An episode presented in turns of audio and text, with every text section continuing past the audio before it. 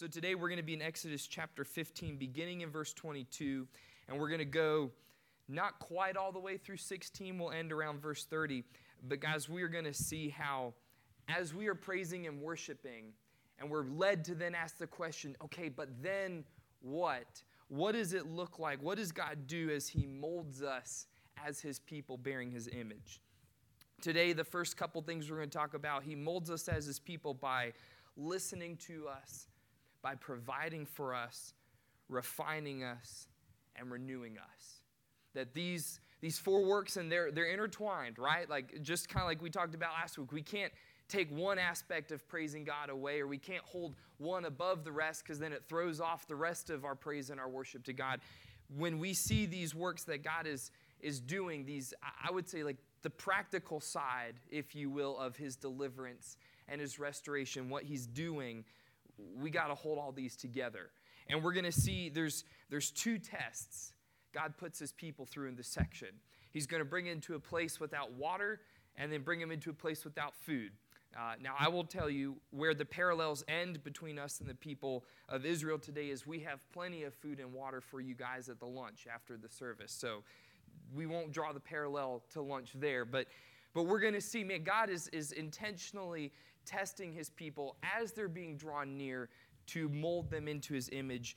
What does this look like? So, we're going to look at both of these tests, and, and it is a longer section of scripture today. But, guys, as we are reading it and as you're hearing it together, see that this is part of a process, okay?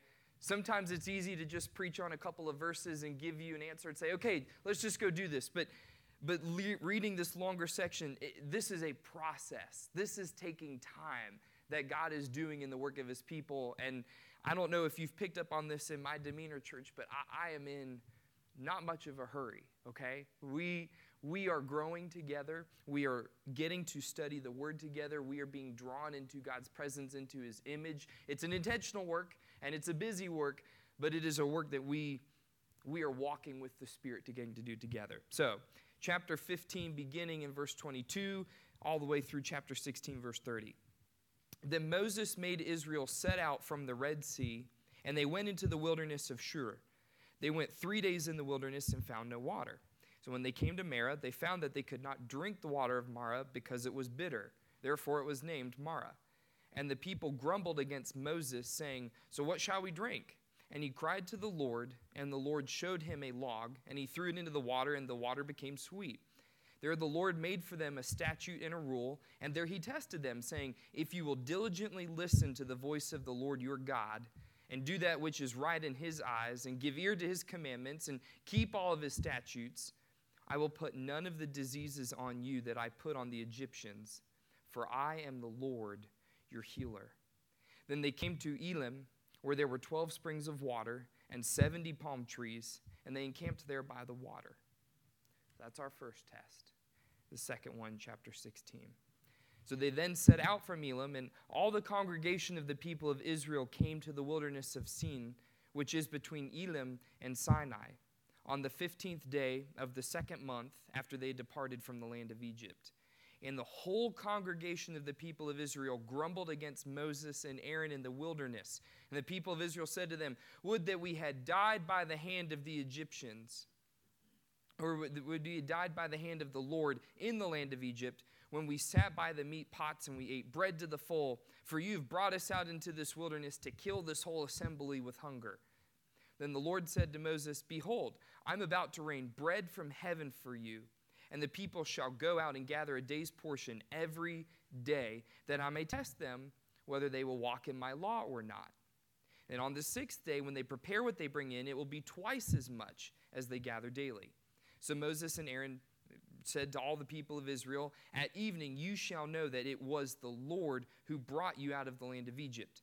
And in the morning you shall see the glory of the Lord, because he has heard your grumbling against the Lord. For what are we that you grumble against us? And Moses added, saying, When the Lord gives you in the evening meat to eat, and in the morning bread to the full, because the Lord has heard your grumbling that you grumble against him, what are we? Your grumbling is not against us, but against the Lord. So then Moses said to Aaron, Say to the whole congregation of the people of Israel, Come near before the Lord, for he has heard your grumbling. And as soon as Aaron spoke to the whole congregation of the people of Israel, they looked to the wilderness, and behold, the glory of the Lord appeared in the cloud. And the Lord said to Moses, I have heard the grumbling of the people of Israel. Say to them, At twilight you shall eat meat, and in the morning you shall be filled with bread. Then you shall know that I am the Lord your God. So in the evening, quail came up, and it covered the camp.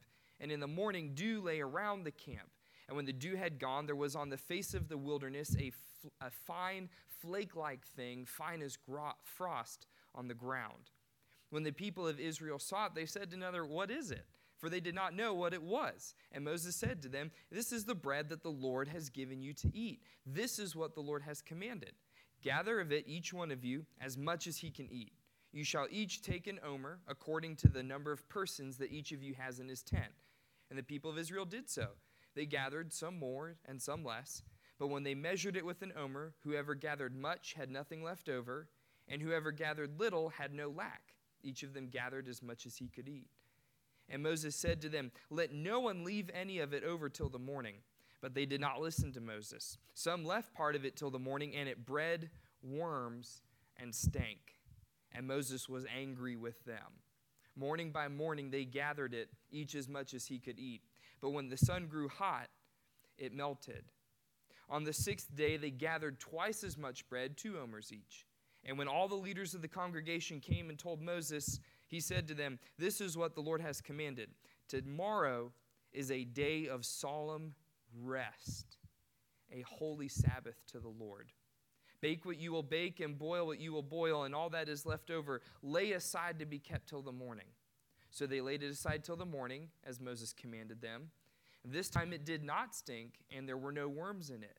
Moses said, Eat it today, for today, so this is the next day, today is a Sabbath to the Lord. Today you will not find it in the field. Six days you shall gather it, but on the seventh day, which is a Sabbath, there will be none. On the seventh day, some of the people went out to gather, but they found none. And the Lord said to Moses, How long will you refuse to keep my commandments and my laws? See, the Lord has given you the Sabbath. Therefore, on the sixth day, he gives you bread for two days. Remain each of you in his place. Let no one go out of his place on the seventh day. So the people rested on the seventh day. God, we're grateful that as we get to come to your word and we get to see last week, Father, this, this beautiful picture of your people praising you. God, and we got to see when, what does that mean for us if we are going to be praising you? Father, very quickly we are then drawn to this question of, okay, but but then what? Father, we eh, we can't literally stay gathered as the congregation for, throughout the week. Father, what do we what do we do? God, honestly, I, I am encouraged that your, your, your people, Father, did not get it right. And we get to see you, you in your patience and in your grace, how you worked with them. Father, as we read your word and as we, we study it this morning, may we place ourselves in the position of the Israelites, Father, that you are drawing us into your presence, Father, that we are not going to get it right all the time. God, we may get some parts of it right. We are going to struggle to follow you perfectly because, God, you, you are so infinitely bigger, infinitely beyond, Father, where we are. But God, we are grateful for your patience and your grace and all the ways that you, you walk with us as you are growing us to bear your image. Father, may we be faithful to that work of your Holy Spirit today. In your name we pray. Guys, I, I really, I really do love watching the people of Israel when they're they're wrestling with this. Not because I love watching people wrestle, but because it reminds me they're in the same place I am, where we are learning what does life with God look like? Who, who is this God whose image we were made to bear? And, and what do we do? You know, as we come through different situations in life, what does it look like for us to bear his image? We see the people are learning the exact same things that we are. So this this morning, let's let's place ourselves with Israel and let's see, okay, how does God work as he is molding us? Well, we I gave you the big picture. The, the first piece of this is he molds us as his people by listening to us. And I don't know if, if you maybe picked up on that throughout this chapter, but this is a theme that we've actually seen at different points in time all throughout the book of Exodus. And, and as I was studying this week, I realized it's, it's something we should call out and pay attention to this morning. That as the people of God, as He's working to draw us into His presence, He listens to us. We see in chapter 15, verses 22 through 25, that as Moses is leading them into the wilderness, right? We've talked about how into the wilderness is into God's presence. So as he's leading them into God's presence, they go for three days without water, verse 22. And when they finally come to a place with water, they kind of feel like they just get a slap in the face because it's too bitter to drink, verse 23. So naturally, they begin to complain against Moses for leading them into this mess. Verse 24. And if I'm Israel, I'm feeling very justified in my complaints, right? God, I'm trying to do my best to follow you. God, I, I'm, I'm being faithful. You've taken away a very basic necessity of life for me. And then when you finally give me something that looks like this might be it, it, it doesn't work, right? If you guys have been in that place. As Moses cries out to the Lord for help, God shows him a log and he provides for them clean water that, to drink at the end of chapter 15. And, and it's, it is an example of God listening to his people, right? He hears them crying out in their place, going, God, we, what do we do? We're, we're faithful, we're trying, this is not working. God, what do we, what do we do? And you see God answers his people. Chapter 16, verses 1 through 3, as Moses continues to lead them further into the wilderness, they then start to complain about their food, right? They have been eating nothing but unleavened bread since they left Egypt. Now, it, it really hasn't been that long, but unleavened bread is, is like a very thin wafer cracker like type of substance because it's bread that doesn't have the yeast, it hasn't risen. Uh, it, it's suffice to say, it's not the most desirable meal. And they're just getting tired of eating nothing but crackers for days as they're walking in the wilderness. So they're, they're complaining about their food situation. And we see they go back to this refrain that they did earlier at the Red Sea God, we would have rather you just killed us off in Egypt. We would have rather gone back to where at least we had food to eat there. We would have rather died in slavery but eating food than be out here totally free in your presence but with nothing but crackers. Same refrain they had with Egypt. And you see in verses 11 and 12, God then addresses them. He says, Look, I, I hear you. I have heard your grumbling that you are grumbling against me, and I plan to fulfill your needs. In verse 12, and, and he kind of does it lavishly. He, he gives them bread from heaven, the literal translation of manna, and he gives them quail. So he gives them exactly what they were kind of pining after, even though it was a very unhealthy pining in this instance, God decided that's how he would provide for them. But, but more importantly, he first tells them, I hear you. You're not speaking very nice to me, and you're not approaching me very well, but I, I hear you. He acknowledges, guys, and this, this is the first time we saw this was at the beginning of Exodus in chapter 2, verse 24. He hears the cries of his people and he's preparing to relieve them from their suffering, just as he did when they cried out about slavery. And, and this, this just feels almost a little too real this morning, thinking about our brothers and sisters in Ukraine. That, guys, when we take a moment to pray, to call upon our God to do his work of delivering and redeeming his people, he hears. In fact, let me just let me read you Exodus chapter 224. God heard their groaning and he remembered his covenant with Abraham, with Isaac, and with Jacob. Verse 25 God saw the people of Israel, and God knew. Right? God listens to us when we cry out to him. Now, why that is so important to us as, as part of this molding process of being in his image, think about where Israel was at, okay? They're being led into a new life with God.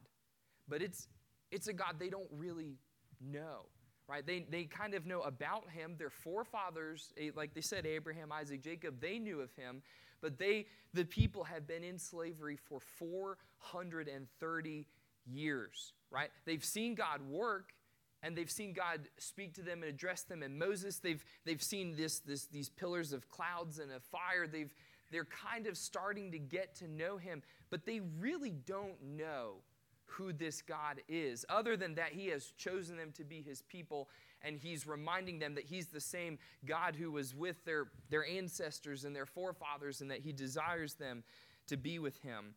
So it, it's, it's, it's, it's natural, right, that Israel, as they're encountering these hardships, especially very, very basic hardships, right? We don't have water, we don't have food, God. It's natural that they would be grumbling, that, that following him is probably not what they expected, right? Man, if God, if you're going to deliver me from from being in slavery for 430 years, you just you couldn't bring clean water. You, you couldn't bring food other than this cracker stuff. Like it, the thought process makes sense. I, hope it makes sense to you. This is typically how we, we tend to approach God. And so think about what listening does, okay?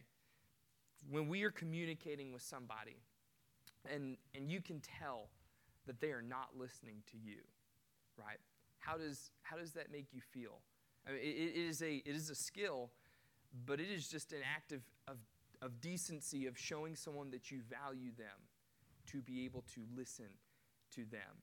I have been in conversations, not necessarily with people here, but just when you're in conversations with people, if you could tell that they are not listening to you or that they're very distracted, they're just doing a poor job of listening to you, even if you're not doing a good job of communicating to them, right? Some, sometimes we don't want to listen to people because they're being very dramatic or they're, they're being very loud, they're yelling at us. But when you can tell that somebody is not listening, it just it makes you feel like you're not worth their time, right? That, that you are not valuable to them. And one of, one of our values here as a church is that we value the image of God, right? And if we see that in someone, just the simple act of listening to others, guys, is a way we bear the image of God to one another because He's affirming His people. Look, they're not being very faithful, they're not being very kind, they're not being very loving, very patient with this God who has delivered them out of brutal oppression, okay, for 430 years. But even, even in the midst of that, it is an act of grace and an act of patience that God is doing to listen and draw them into his presence. And as God does this, as he's revealing his patience and his grace to them, it also is teaching them he wants them to be with him, right? As, as they're still trying to figure out who this God is and what he's wanting of them, the fact that he is valuing them in a place where they're not being faithful to him, it, it is a a jarring reminder almost to them. He wants them to be with Him. Guys, it is our, our human nature. You see it in our culture. It is our nature to, if we don't feel like we're being heard, to fight to make our voice heard. So the act where God can tell his people are not listening to him, and what you see his default response and what we've seen all throughout Exodus is is not almost just putting off a power trip to fight to make his voice heard. You see him actually pausing to listen, a huge act of patient grace. But it's something God does to draw us into his presence, to mold us into his image. So God listens to us as he molds us as his people. The second thing he does as he molds us as his people is he provides for us, right? Talk about patience and grace as they're really complaining against God as He's listening to them. Not only does He just listen to them, He provides for them. In chapter 15, verse 25, uh, the first half of verse 25, you see He responds to Moses and Israel's cries at Marah by turning the bitter water into fresh water by giving Moses a log to throw into, into the bitter water. A little bit odd, we'll get to that in a second, but God provides. He provides exactly what they are asking for. In chapter 16, verses 4 through 5, he responds to Israel's cries for better food in the wilderness by giving them manna. Manna, a Hebrew word that literally means bread from heaven, right? It, it's bread that came in the form of the dew, but literally he is giving them something from his presence, bread from heaven. And he also provides for them the quail in verses 13 through 15, since they were also complaining about okay, the bread is nice, but really we also would like to have some meat to eat. The Lord is providing for his people. And you also see his provision comes with the set of instructions that they were only to take what they needed for that day. The sixth day, they were, they were told to gather twice as much so that on the seventh day they could rest. In verses 13 through 15, you see they also had to be taught. They didn't know what the manna looked like. They see it, it's this flaky like thing. They, they have no clue what it looks like. And Moses actually has to tell people, hey, this is God providing for you, right? So God is providing, and then He's teaching them what His provision looks like. So, how provision kind of fits into the picture of God molding us as His people. I think, first off, guys, you see very clearly God provides in ways that we do not often expect Him to. I mean, you, you guys have seen this in the history of this church. God provides in ways that we do not often expect. As Israel cries out for fresh water, God gives them a log. Right? You're, you're thinking, okay, Lord, this, this might be a nice log. What does this do as far as giving us fresh water? And as they cry out for food other than unleavened bread, He provides for them more bread, right? They're, they're asking for something, God, and he's, he's almost giving them exactly what they've had in this, this manna. And, and when He gives it to them, they don't even recognize what it is. God is providing in ways that they didn't immediately recognize He was actually providing for them. I think you see in the people of Israel our default when we come to God and we ask for Him to provide our needs, we have an idea in mind of what that looks like, right? Israel went to God and said, God, we remember when we were sitting around the meat pots in Egypt. We, we were all getting together. We, we had these big pots that we would we'd cook our meat in. We were sitting around. Our pots were full. We had this wonderful bread that was like actual bread, not crackers. They, they had in their minds an idea of what God's provision ought to look like. So much they missed it when God gave it to them. So, guys, it, it, it's a reality for us. God often does not provide in ways we expect, but He does provide, secondly, because He provides in ways that lead us to submit to Him. That He's been at work delivering and redeeming His people. Guys, His provision is actually pointing them back to this work right? His provision you see multiple times in chapter 16, verse 4, and in chapter 15, verse 26. He points out that his provision was specifically to test them. He says, i have provided them to test them whether they will walk in my law or not. Chapter 16, verse 4. And guys, I think it is very interesting and a unique parallel to the New Testament. Moses had to point out God's provision to them. Right? If, if Moses hadn't done that, they would not have eaten the thing that looked like dew on the ground, the manna.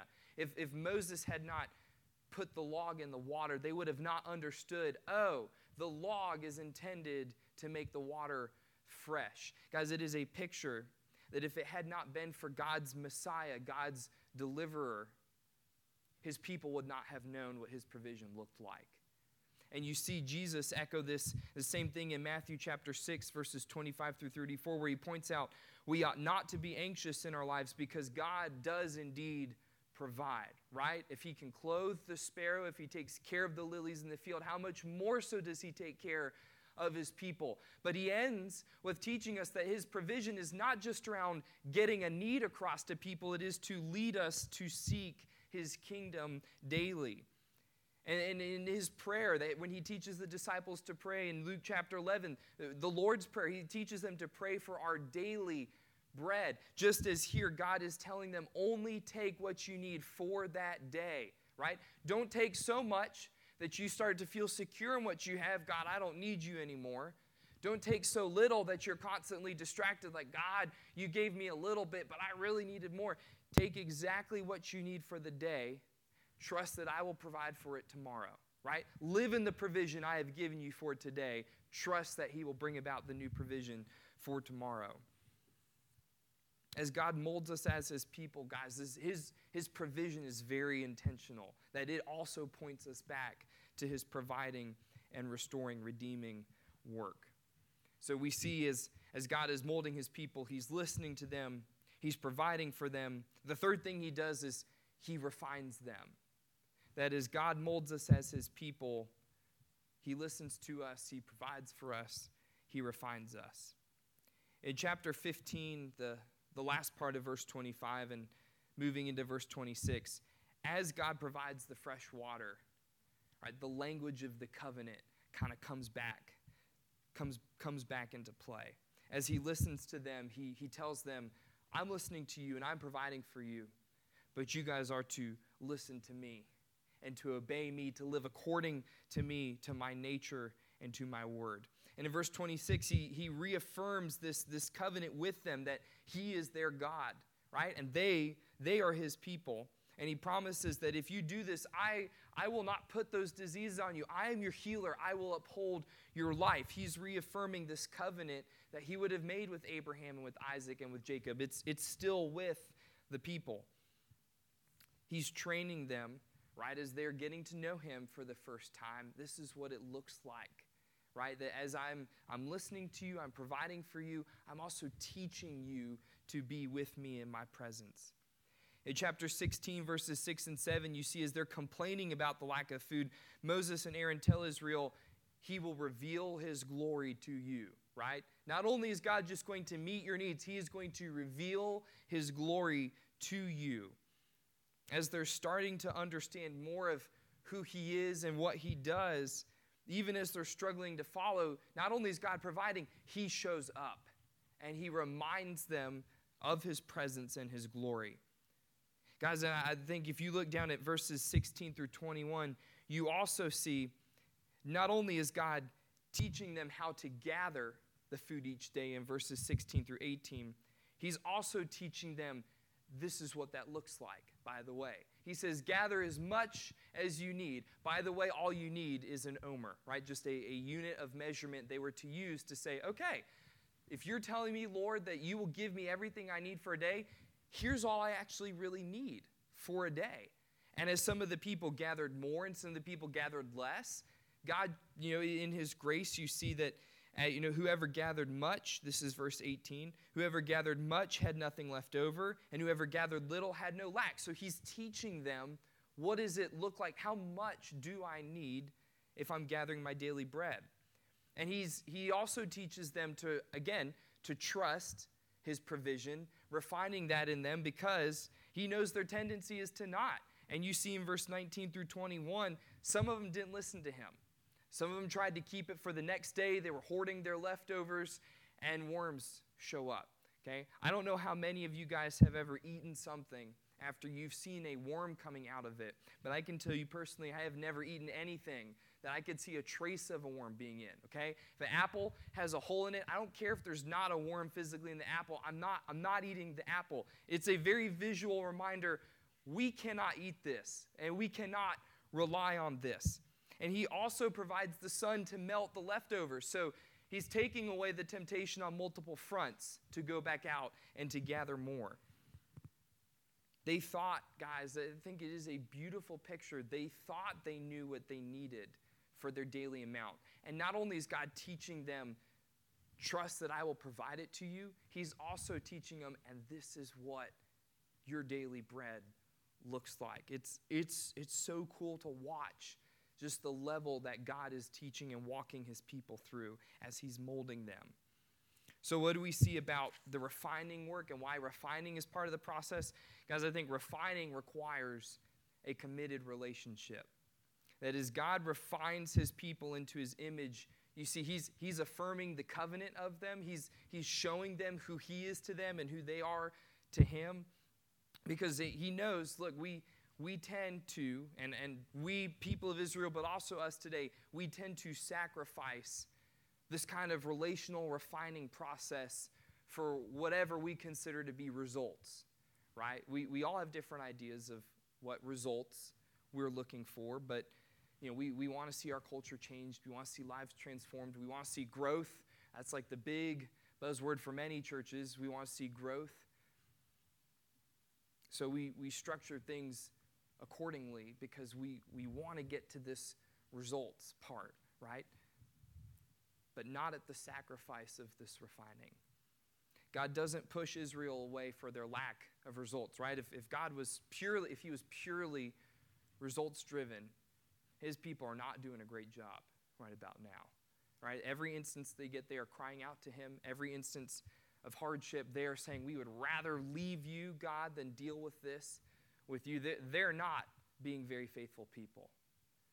But he's faithful to refine them to show them, okay, let me teach you more about this. Okay, I see you struggling here. Let me show you more about who I am and how this, this fits into where you are at. So, if we're going to be a people who bear God's image, we, we need to dwell with Him in such a way where we allow Him to do this refining work in our lives and that we're in community with other people because we don't do this refining work in a vacuum. Guys, we don't do this work alone. Nobody really enjoys the refining work. There, there's the, the old adage that misery loves company. We are given this work to get to do together. Because the goal of refinement isn't necessarily results, it's a vague word. It's, it's not results, it's, it's image bearing. Why God is so patient and so gracious with his people is because he's not just trying to get them to reproduce some, some system He's trying to get them to bear his image. And this is where at the beginning of the sermon I was saying we can't just we can't just separate things out, right? We, we can't just look for one of these pieces, just his what God tells us, just what he how he provides for us. As his people struggled to live faithfully, he's he's teaching them over and over to trust in who he is and what he has done. So he has to remind them of who he is and what he's done, but he's growing them in this. This is a picture of discipleship, guys, we see all throughout Scripture. This is in the language of our, our mission, our vision, our values, what we want to see happen here at New River Fellowship. So, the last one, He listens to us, He provides for us, He refines us. Fourthly, He renews us. This is kind of the complete rhythm we see here. God molds us as His people by renewing. In verse 27, it's you might read it and think it's just a little interesting bit of commentary, but you see that as God has brought them into a hard place to test them, and He's provided for them a source of water that they can drink from. He now leads them to a different place that now has 12 springs of water and 70 palm trees, a, a picture of a literal paradise out in the wilderness right? So, as he's put them through a season of refinement, of having to call upon him, of having to really physically see his provision, he then brings them into a place where they just get to be literally in, in, in a little paradise moment with him.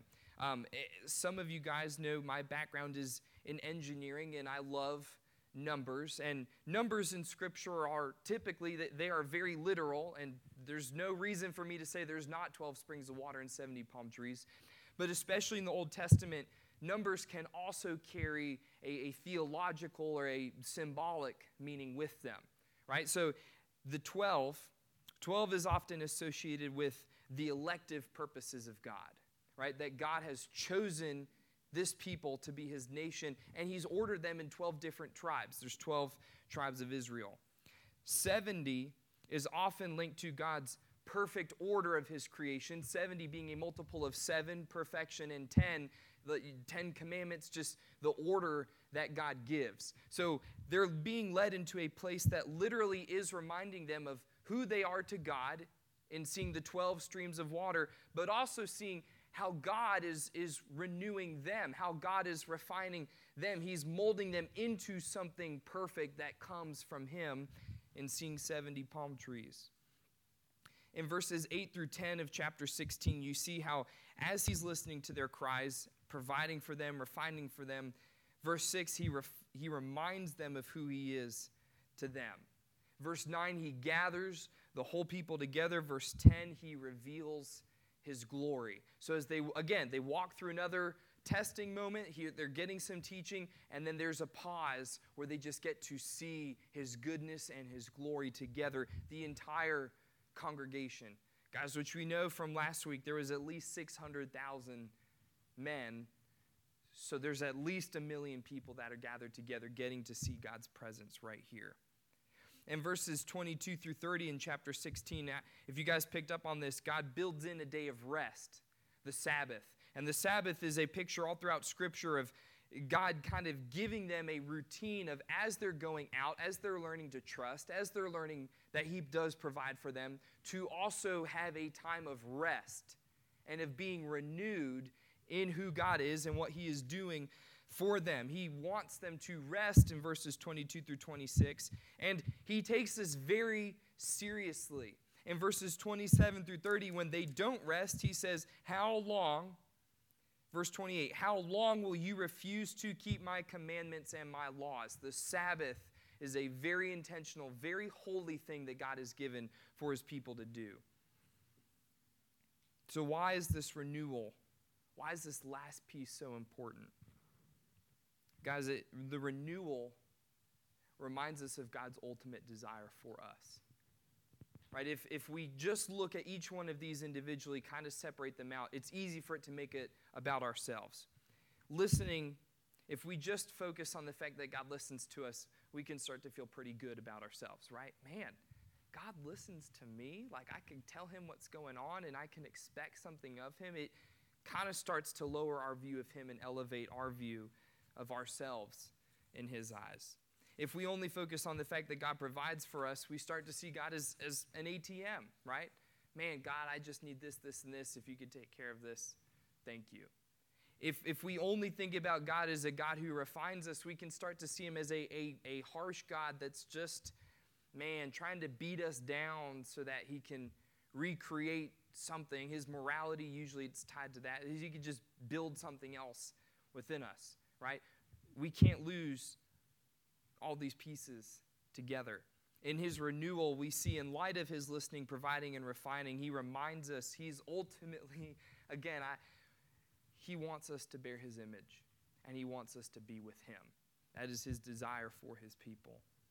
And it reminds us, guys, that if this is really what God is after, we have to rely on his spirit to do this.